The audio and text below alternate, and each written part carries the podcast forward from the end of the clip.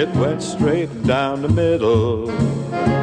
Then it's so let's move on to the PGA Championship then for Larry Nelson. 27 starts, 13 cuts made. He had two top fives. Of course, those were wins, four top 25s.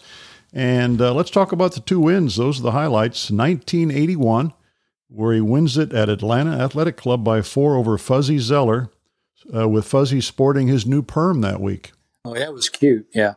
Uh, um, yeah, I'm going, uh, you know, I'm living in Acworth, so it's about a 45, 50 minute drive from Acworth over to Duluth, where um, the, uh, or Norcross, where the tournament was at the athletic club. And um, had a lot of time to think, you know, when you're driving that long and uh, just through country, really. And I had a three shot going in, three shot lead, and um, didn't know. I knew I was playing well, uh, but I knew that uh, Fuzzy and Tom Kite was the other one uh, that I played with the last day, and uh, and it was hot. I mean, it was hot, typical for Atlanta in August, and um, didn't really know how I was doing, but knew I was playing well, and uh, just got off to just kind of a normal start, and um, played better than they did, and even with lead, I think ended up winning by four. Um, and I think I improved my lead anyway. But I can remember going to the last hole, which uh, you know they take a par five, make a par four out of it, and I knew that I had at that point that I had a pretty good lead, and I had a four iron into the green, and told my caddy, I says, "Well, I'm just going to hit it in the left bunker," and um, that was the best shot I hit all day. I hit it.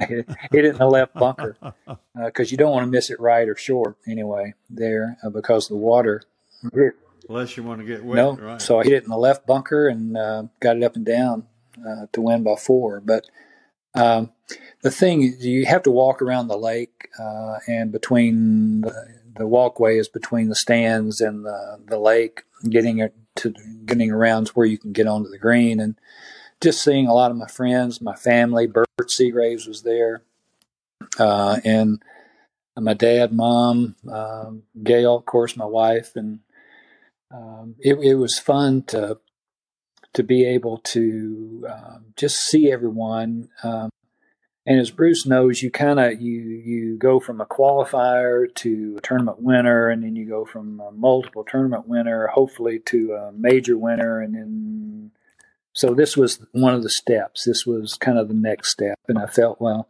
maybe I do belong out here. So um, and it, it's it, it, was a fun to do it at home with my family and friends. Um, it, it was it was a good good week. How helpful was it to play with Fuzzy Zoeller? Um, they keep you well. Loose?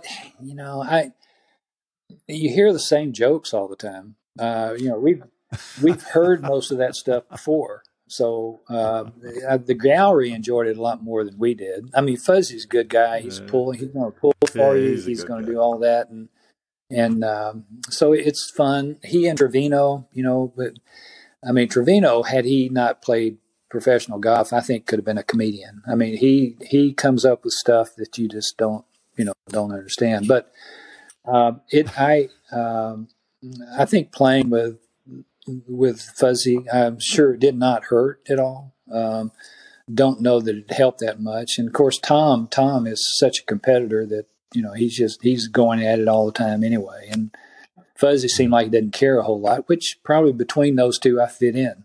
you know, I was a yeah, I was a right. grinder and didn't care all that much, so it was okay. So when in that final round did you feel okay? This is my tournament. Uh, actually, when I hit it over the water on seventeen, uh, 17, uh, the tee shot on 18 and the second shot on 18 can get you, but um, you have to carry it over the water on 17.